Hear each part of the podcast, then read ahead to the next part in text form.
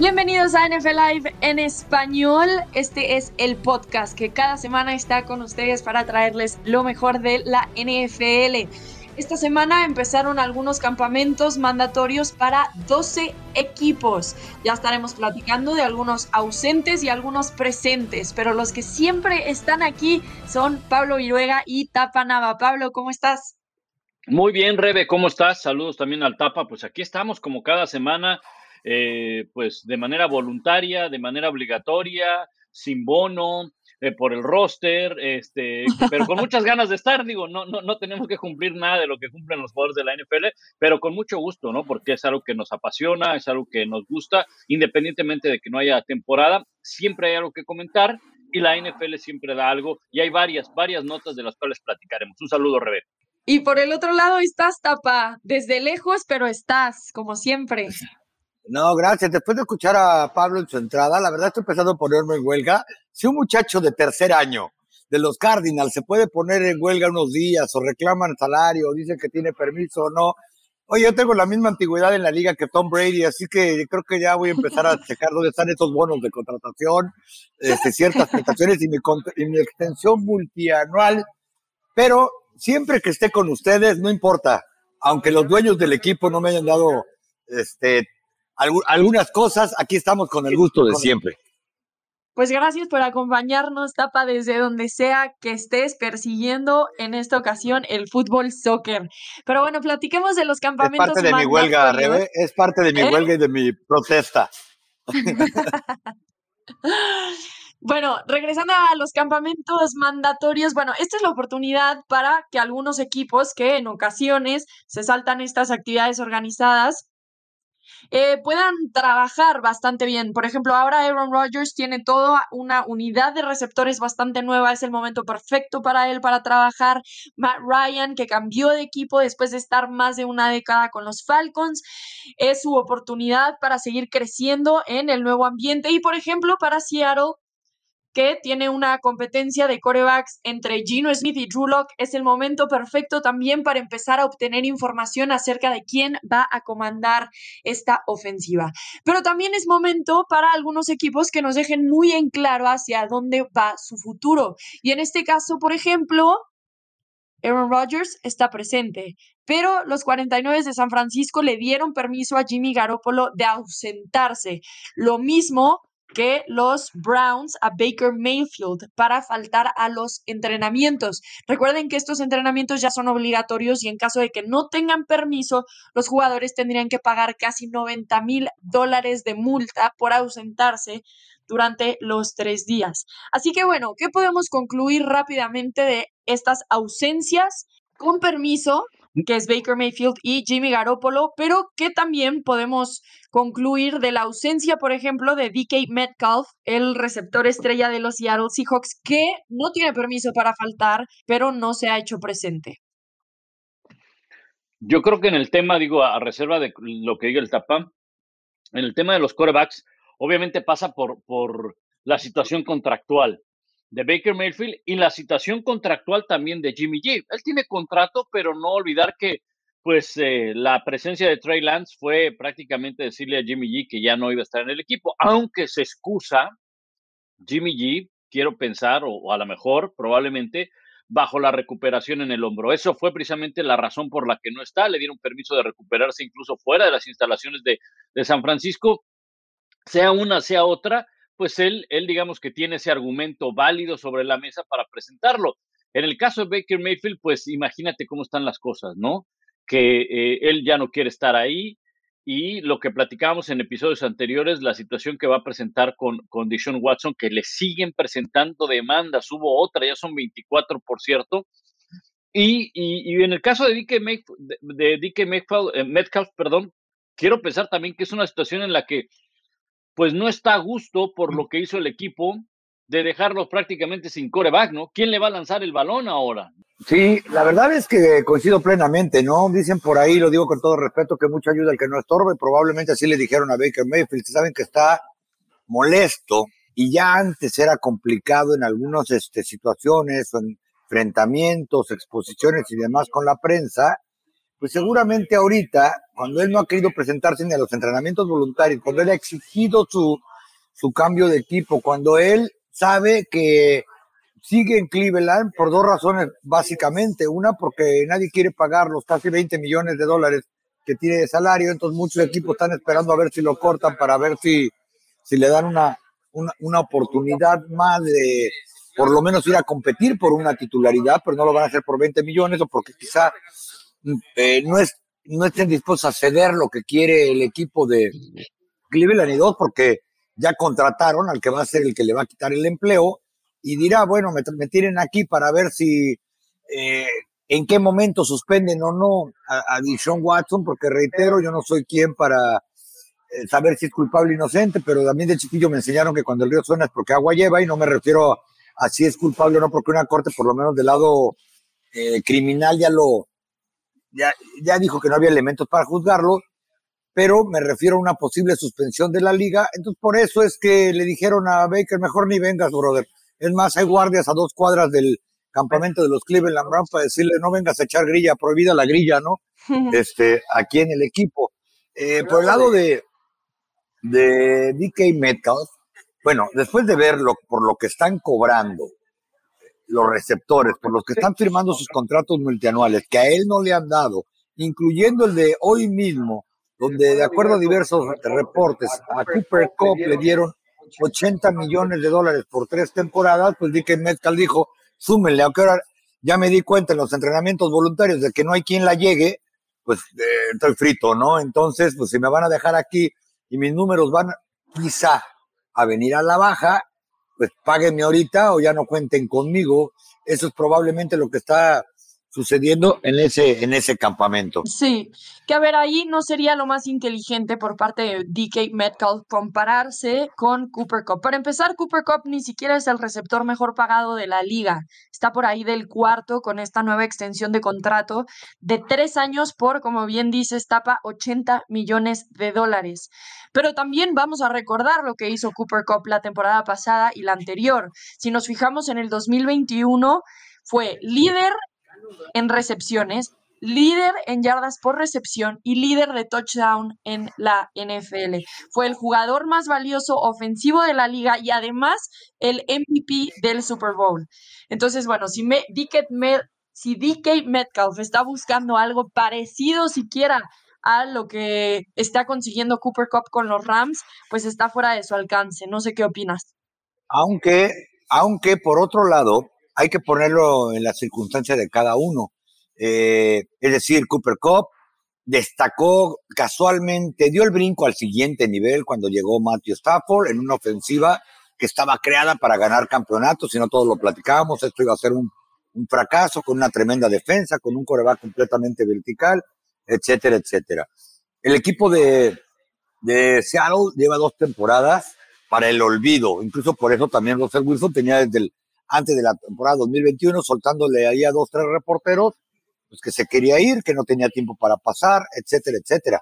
Pero si los ponemos en el mercado a los dos, con la clase de talento natural, de físico, de potencial que tiene DK Metcalf, eh, yo estoy casi seguro que hay quien le da esos tres años por 80 millones de dólares. O no sé si tanto, puse el ejemplo de Cooper Cup, de, como algo de lo que ya están cobrando en general los receptores, que no solamente ha sido él, han sido varios en este, en este receso de temporada, que exigieron contratos multianuales y algunos tuvieron que cambiar de equipo, los canquearon o simplemente este, se los pagaron, que por eso es que Dick Metcalf dice, espérenme, ¿no? Eh, ¿Qué va a suceder aquí? Me voy a hundir en este hoyo por los, por los próximos, eh, en los próximos años por venir. Sí, yo creo que eh, eh, el, ejemplo de Cooper Cup es precisamente eh, un punto que nos lleva a pensar en la importancia del equipo, en todos los sentidos. Sistema, cocheo, coreback, línea ofensiva y demás. Cooper Cup podría funcionar en algún otro equipo, bajo, bajo otro sistema, probablemente no. Ahora, el dinero se lo está dando su equipo para que se quede en su equipo con ese mismo sistema, con ese mismo coreback, con ese mismo coach y todo eso. Entonces le tiene que poner un dinero bastante alto. En el caso de Metcalf, no dudo que sea un magnífico receptor, pero cuando no hay un coreback que no lo tendrá este año, y los años anteriores lo tuvo. El tema es que tampoco no podían correr el balón, no tenían línea ofensiva, entonces eh, era muy predecible el ataque de, de, Seattle y además no había defensa. En algún momento tenía que entrar la ofensiva y la defensa no podía parar. Entonces, eh, no solamente es, yo entiendo que eh, el, el salario va de la mano de las actuaciones que tienes, pero a veces hay que ver el contexto un poquito más allá. Y eh, a mí me encantaría ver, por ejemplo, a un Metcalf con un equipo completamente armado, como a lo mejor a Cooper Cup le encantaría tener el físico de Metcalf, ¿no? Imagínate lo que sería. Oye, salió una imagen hace poco de DK Metcalf, que ya sabes, está marcadísimo, súper fuerte, y luego sale la foto de tipo Cooper Cup, ¿no? La diferencia de tamaño, la diferencia de todo. Dice, ¿cómo te cuento que uno es el jugador más valioso de la liga y el otro tuvo como 14 recepciones esta temporada? O sea, una cosa así muy, muy loca. Acuérdate que el físico no es todo. Puede ser muy engañoso. Hablando del físico, no, pues claro que no. La, la, la, la, belleza interna es lo más bonito, Rebe. Ay, con razón me va tan bien. este, fíjate, Rebe, que hay que decirlo, DK Metcalf, sinceramente, tiene un talento extraordinario. Cuando Russell Wilson ha andado bien, recuerden la temporada 2019, que Russell Wilson era el coreback más vertical que había, y eso le llaman cuando hay más de eh, la cantidad de pases de 25 yardas o más que completa. DK Metcalf, la verdad es un salvaje. Eh, todavía recuerdo aquel pase que le completó a Trevon Dix, y no que se le olvidó que había que, cruzar la zona de anotación para azotar el balón, lo soltó como en la yarda 2 y lo perdió, pero el tipo no solo es físico, tiene un talento extraordinario. Y supongo que eso de verdad tiene mucho que ver con que se esté tratando de proteger, porque volteó a ver a sus dos corebacks y ninguno le llega más de 30 yardas, dijo, para empezar estamos fritos. Siguiente escena, pues no tienen precisamente el mejor currículum dijo, pues si este año no me quieren pagar, el año que entra voy a estar en el hoyo, ¿no? Porque ahí no van a ser 14 recepciones, van a ser 3. Claro, claro. Pero bueno, hablando eh, del físico, que evidentemente DK Metcalf tiene uno extraordinario para jugar el fútbol americano, está del otro lado Tom Brady, que ya está llegando a los 45 años de edad y después de 40 días de retiro, entre comillas, volvió a el roster de los Tampa Bay Buccaneers. Ellos ya empezaron su temporada de eh, minicampamento obligatorio. ¿Qué podemos esperar de Tom Brady? ¿Será la última vez que lo veamos en un OTA, en un campamento obligatorio? ¿O todavía podemos especular que veremos mucho más de él, sabiendo que siempre tiene sorpresas? Según lo que él comentó, él dijo que iba a jugar hasta los 45 años, ¿no? Y en agosto, si no mal recuerdo, es su cumpleaños, me parece, o ah, poco antes de empezar la temporada. Entonces, eh, eh, ahí cumple los 45, así que yo creo que, yo creo que este será su último año. Pero no, eh, conociendo a Brady, conociéndolo, como si me fuera a, a, tomar cafés con él y todo, ¿no? No, pero... Ahora entiendo todo. Ahora sí, exacto. No, pero la verdad es que difícilmente, o, bueno, por lo que hemos visto, no es un tipo que le guste llamar la atención, no es un tipo que, que, que quiera ser el centro de, atención. Eh, o sea, yo no veo a un Brady anunciando, oigan, este va a ser mi último año y por favor vamos a hacer una gira de despedida, ¿no? Este, la verdad es que e, es que no, no, no, no veo esa parte de, de, Tom Brady, pero sí creo que va a ser el último año, porque no, a ver, ha habido otros jugadores que empiezan a, hablar del retiro, empiezan a tener en mente el retiro, cuando llega la pretemporada anuncian que van a regresar, eso quiere decir que ya están, y a Brady le pasó, a, a Tom Brady le pasó, entonces no me extrañaría que fuera ya su última campaña. ¿eh? ¿Tapa? Yo creo, la verdad, también que por muchas razones es la última temporada. Para comenzar, eh, él tiene un jugosísimo contrato de televisión esperándole para el momento en que se retire, ¿no? Y alguna vez si Terrell Owens dijo su representante, tiene varios millones de razones para seguir jugando y seguir viviendo. Imagínense a Tom Brady la cantidad de razones que tiene para retirarse cuando acabe esta temporada y seguir cerca del fútbol americano y ahora como analista. Y si ya logró ser el que, para mi humilde opinión, es el mejor jugador de todos los tiempos en cualquier posición incluso, por, eh, por lo que ha hecho y eso no esté ahorita, pues probablemente dirá, bueno, como que Tony Romo es considerado hoy en día el mejor analista que hay, pues vamos viendo de cómo nos toca para un tipo pues que básicamente lo ha ganado todo dentro del campo y que ahora va a ganar más de 300 millones de dólares en su contrato para ser analista de televisión por un lado. Por otro lado, él sabe que la ventana de oportunidad se va a cerrar en Tampa y él no va a estar jugando en un equipo cuya aspiración sea pasar a playoff. Su aspiración es ganar campeonatos. Y por eso regresó Tom Brady, porque ahora quiere demostrar que lo puede ganar hasta sin Bruce Arian. Eh, y que seguramente eso terminó de romper la relación. Y tercero, eh, de manera indirecta, casi todos los equipos que va a enfrentar como visitante Brady están vendiéndolo como no te pierdas el, el último partido de Brady, en este caso, por ejemplo, en Dallas, que no, te, que no te dicen, porque no lo pueden afirmar y se pueden meter en un problema de que va a ser el último, pero eh, te lo dejan entrever y los precios en todos los estadios donde se va a presentar Brady este año son absolutamente ridículos por ingresar a esos inmuebles. Yo también, y creo que tiene mucho que ver con que ya estaba en conversaciones el retiro, parece que se retira más como porque se rompe la noticia, porque sale la noticia, eh, la adelantan.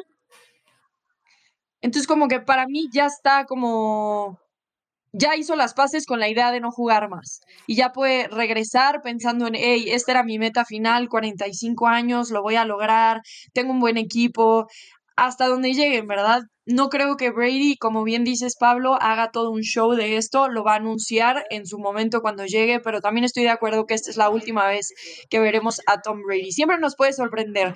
Ya hablamos entonces de Jimmy Garoppolo en este programa. Sí. Rebe, es, esa cuestión de Tom Brady, en, en otros términos, sería ese arroz ya está cocido, solamente mm, falta ponerle los chícharos. Exacto, exacto. Bueno, yo no le pongo chícharos, lo acompaño con frijol, ahí al gusto de cada quien. Pero entendemos el concepto. Con frijol, con. No, no, te gustan los chícharos. Me gustan, pero no le pongo chícharos al arroz. Tú toda saludable y todo eso. Bueno, Oye, nunca ha sido la comida corrida. ¿Qué fresa nos salió, Pablo? ¿Eh? no, como, como comida corrida, va a querer arroz. Va a querer arroz con huevo estrellado. arroz con huevo estrellado. Bueno, ya hablamos entonces de algunos corebacks, entre ellos de Jimmy Garoppolo. Eh, ya hablamos también de Baker Mayfield, ahora de Tom Brady. Ya en este mismo programa hemos hablado de Kyler Murray, que quiere un nuevo contrato, que se ausentó durante algunas semanas, pero sí reportó para el campamento obligatorio de los Cardenales de Arizona. Ahora, no hemos hablado de Lamar Jackson y lo que está pasando con los Ravens. Así que se ha mantenido el coreback alejado de las actividades organizadas de equipo. Y bueno, eso hace una dinámica un poco diferente a lo que eh, se esperaría de Lamar Jackson y los Ravens, que evidentemente le quieren dar un contrato a largo plazo. Pero bueno, como que ahí, eh, ¿qué es lo que parece ser que le está molestando a Lamar Jackson? La razón por la que no se ha presentado. Creo que podemos hablar de dos cosas claramente, ¿no? Es la de pensar que, que el equipo cree que no ha enseñado lo suficiente dentro del campo de juego, a pesar de que ya tuvo una temporada de MVP, como para que ya le den un contrato pensando que es el coreback en los años por venir y prácticamente para el resto de su carrera de, de Baltimore. Y eso, créanme, lo que a un coreback le molesta y dice, bueno, pues si no es aquí, va a ser en algún otro lado, por un lado. Por otro lado, bueno, desconozco cuáles son las, eh, las cantidades que está exigiendo, pero reitero, tiene en su currículum un, eh, una elección de MVP y seguramente a la hora que llega la ecuación y ponen en la baraja sus agentes lo que están negociando, dirán si a este tipo, a este y aquel les dieron tanto dinero y no han sido MVPs, bueno, este, y también he llevado a mi equipo a postemporada, etcétera, y yo soy el que genera el 80% de las yardas ofensivas, bueno, pues ahí está lo que, lo que podemos poner en el cheque. Y tercero, eh, pues lo decía Jerry Jones alguna vez claramente, ¿no? ¿Cuál es la parte del ser humano o del hombre en general que más le duele cuando le pegan, pues la cartera. Y los OTAs no tienen, como son voluntarios, no tienen reprimenda económica. Todos estos muchachos se están presentando, los tienen que disculpar oficialmente al minicampamento, porque, por ejemplo, si Kyler Murray no se presenta, son más de 20 mil dólares los que pierde poner un fin de semana a entrenar. Y aunque créame, lo ganen millones, 20 mil dólares le duelen al que sea. Yo no conozco, yo no conozco un millonario que le encante perder dinero, ¿eh? Yo no, o sea, no, no, no hay uno. Eh, eh, y no conozco millonarios, además, o sea que. No, y, Lamar Jackson no ha faltado a minicampamento. Exacto. Cuando llegue el minicamp la próxima semana, casi les garantizo que de mala manera iba a decir que no quiere lanzar el balón o lo que sea, pero ahí va a estar. Y, muchos, hay que recordar algo, muchos de estos jugadores se presentan, digo, no es el caso de Lamar Jackson, no es el caso de Kyler Murray, pero ha habido otros jugadores que se presentan porque saben que con el hecho de presentarse hay un bono de por medio, ¿no? Entonces dicen, bueno, yo vengo, me presento porque quiero cobrar mi bono. Eso no quiere decir que estemos eh, eh, eh, en total acuerdo que no me quieras extender el contrato o que no me quieras dar un nuevo contrato en el caso de Lamar Jackson. Él, como sabemos, entra a su último año de contrato. No me extrañaría que esta firma o esta extensión de contrato se dé antes de que inicie la temporada eh, regular. ¿eh? O sea, yo, yo, creo que en la pretemporada va a venir ese, e, ese anuncio. Yo creo que los dos están estirando a más no poder. Lamar Jackson no se ha presentado o se llegará a presentar. El equipo no lo ha firmado, pero para cuando inicie la temporada regular, lo van a firmar, porque de lo contrario, pues imagínate, no solamente para el equipo, sino también para el jugador, estar con la cabeza pensando en otras cosas y no en una temporada, sino en tu contrato, puede ser algo que le perjudique al Y bueno, obviamente ah, Jackson ha dicho abiertamente su lo decepcionado que estaba con que el equipo canjeara a Marquise Brown a Arizona eso puede tener algo que ver también. Pero a la mera hora se tiene que presentar porque, como bien dijo alguna vez, eh, los múltiples corebacks tapa, que te lo han dicho, un coreback no puede ausentarse de los campamentos de entrenamiento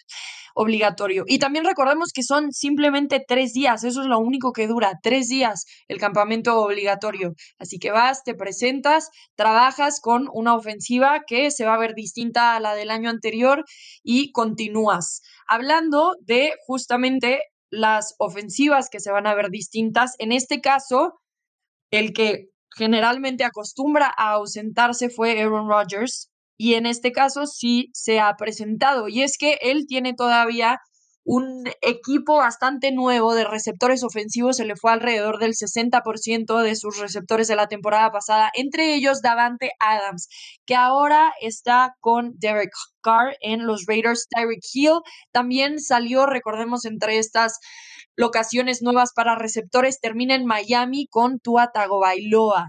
Ahora, pensemos en estos dos receptores que son grandes receptores de impacto. ¿Qué tanto va a ayudar a Davante Adams a Derek Carr y qué tanto va a impactar la presencia de Tyreek Hill en Miami con el desempeño de Tua Tagovailoa? Yo creo, eh, yo creo, Rebe, que eh, hay grandes expectativas en los dos equipos y creo que son muy em, probables las de los Raiders ellos se conocen, estuvieron en la universidad juntos. Y si hay un coreback que tiene potencia en el brazo, que puede explotar la, velocidad de Davante Adams, que además es un muy buen coreback, eh, que a veces se nos olvida ponerlo dentro de los mejores de la conferencia o se nos olvida porque el equipo no se ha metido a la postemporada, pero tiene buenos números. Eh, bueno, este, este, el año pasado se, se lograron clasificar, pero eh, Derek Carr creo que le va a sacar mucho, mucho provecho a la presencia de Davante Adams. Además, la presencia de Josh McDaniels como entrenador en jefe y como el hombre que va a mandar las jugadas, creo que ayuda todavía muchísimo más. O sea, es un tipo que eh, lo conocemos, la gran capacidad que tiene, no solamente para mandar jugadas, sino del lado ofensivo, aunque su paso como entrenador en jefe, pues no, no fue del todo bueno con, con Denver pero creo que eso, eso es muy, muy atractivo. Tengo mis dudas en Miami, no hay duda de la calidad que tiene Terry Hill, pero eh, no nos ha presentado, la verdad, consistencia en la NFL como para pensar que pueda manejar todas las armas que tiene a su alrededor. Prácticamente le pusieron muchos jugadores de gran calidad, de gran explosión a la ofensiva, como para decirle, hey, este es, este es el año en el que tienes que demostrar que puedes, ser el quarterback de, este, de esta franquicia. Si no, pues entonces tendremos que ir a buscar a alguien más. ¿no? Yo creo que el jugador que va a ser más de mayor impacto entre estos receptores en su nuevo equipo debería de ser Tariq Hill. ¿Por qué? porque Tua Tagovailoa necesita mucho mayor ayuda que, que Derek Carr o que cualquier otro quarterback de los que estuvieron involucrados en este canje. ¿A qué me refiero?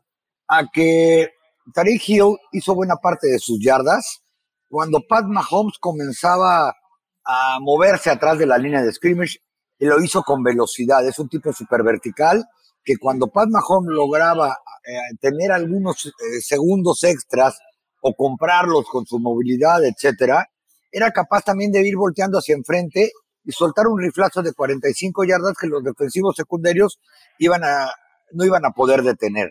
Tú, Baloa no puede hacer eso, no tiene ni el brazo, ni la capacidad, ni la visión de campo que tiene eh, Pat Mahomes. A su alrededor, además, Tyreek Hill puede ser un buen mentor para un muchacho como Jalen Weddle, que la verdad ha demostrado que puede jugar en la NFL. Lo que hizo en su año de novato, no me lo quiero ni imaginar si lo hace con un buen quarterback, lo que hubiera sucedido.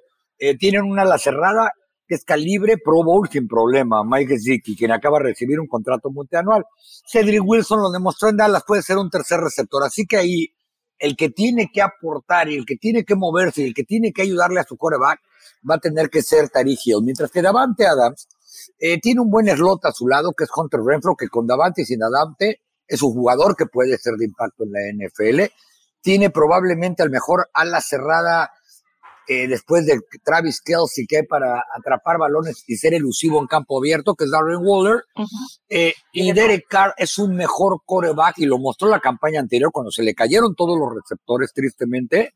Y de todos modos se mantuvo en un renglón prácticamente elite, el señor Carr, aunque muchos a veces no podamos reconocerlo. Súper interesante el tema además de Derek Carr, porque eh, justamente esta semana habló el receptor sobre la posibilidad de que Colin Kaepernick entre a los Raiders. Ya lo hablamos también aquí, hizo pruebas el ex coreback de la NFL y Derek Carr dijo, me...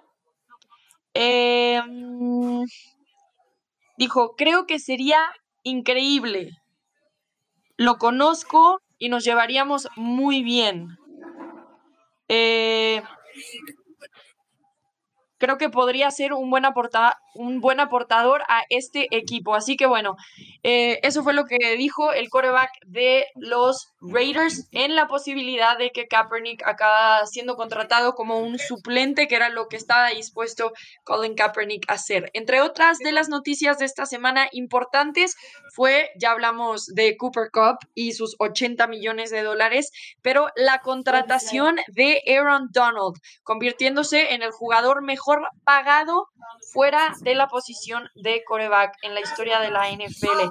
Así que, bueno, ¿qué nos dice esto de Aaron Donald? Que estaba a nada, a nada de considerar el retiro y que ahora no nada más no va a considerar el retiro, sino que tiene un aumento de 40 millones de dólares. Así que eso significa una ganancia total de 95 millones hasta el 2024. ¿Qué podemos decir de Aaron Donald, de los Rams que están haciendo estas contrataciones masivas y que parece que para ellos no existe el tope salarial, aunque obviamente sí? Pablo. Sí, eh, sí, ahí, ahí, entra la gran labor del gerente general, ¿no? La manera como logra mover los, los dineros, porque no olvidar, este equipo se ha construido a base de, de cambios, a base de agencia libre y nada de draft, nada de draft, ¿no? Eh, eh, entonces, ha logrado mover bien las piezas por ahora y creo que el, salario de Aaron Donald, la extensión de contrato de Aaron Donald es más que justificada. O sea, no estamos hablando del mejor en su posición, estamos hablando probablemente del mejor jugador que hay en la actualidad hoy en día en, la, en toda la NFL. Es el tipo más dominante que puede haber en su posición, es el tipo que puede cambiar un juego eh, con la presencia en la línea de golpeo, en la línea de scrimmage. Entonces, eh, para mí es uno de los tres mejores jugadores que hay en toda la NFL. Para no entrar en polémica si es el mejor o no, pero está entre los tres mejores de toda la NFL. Y yo estoy completamente de acuerdo. ¿eh? Esto demuestra la habilidad que tiene el gerente general para negociar el contrato y mantenerlos juntos de una manera o de otra, porque no hace mucho tiempo tampoco se presentó entrenamientos voluntarios, tampoco se presentó a minicampamento y poco antes de firmar la temporada consiguió su contrato multianual el cual ahora ya volvió a renegociar por un lado. Por otro lado, la verdad es que Aaron Donald es imparable. y les ha dado resultado y juega en una posición donde puede ser longevo. También eso le da muchísima ventaja. Y saben que si en algún momento Aaron Donald toca la agencia libre, no le vuelven a ver ni el polvo. El gerente general de los Rams va a ser juzgado por los campeonatos que gane y por lo menos ya les dio uno. Y nadie se va a acordar dentro de 10 años si lo hicieron con jugadores veteranos, agentes libres o con un talento de draft envidiable y con puros gurús de, alrededor de él para evaluación de talento colegial o talento juvenil. Y al final del día, te habla de que tristemente en la NFL los contratos ya no son para cumplirse. Armas tu berrinche si eres un jugador que sabes que, que puede hacerlo y te van a pagar. Es momento de despedirnos en NFL Live. Rebeca Landa, Tapa Nava y Pablo Viruega. Muchísimas gracias por acompañarnos en un episodio más de este podcast. Y como siempre, nos escuchamos hasta la próxima semana.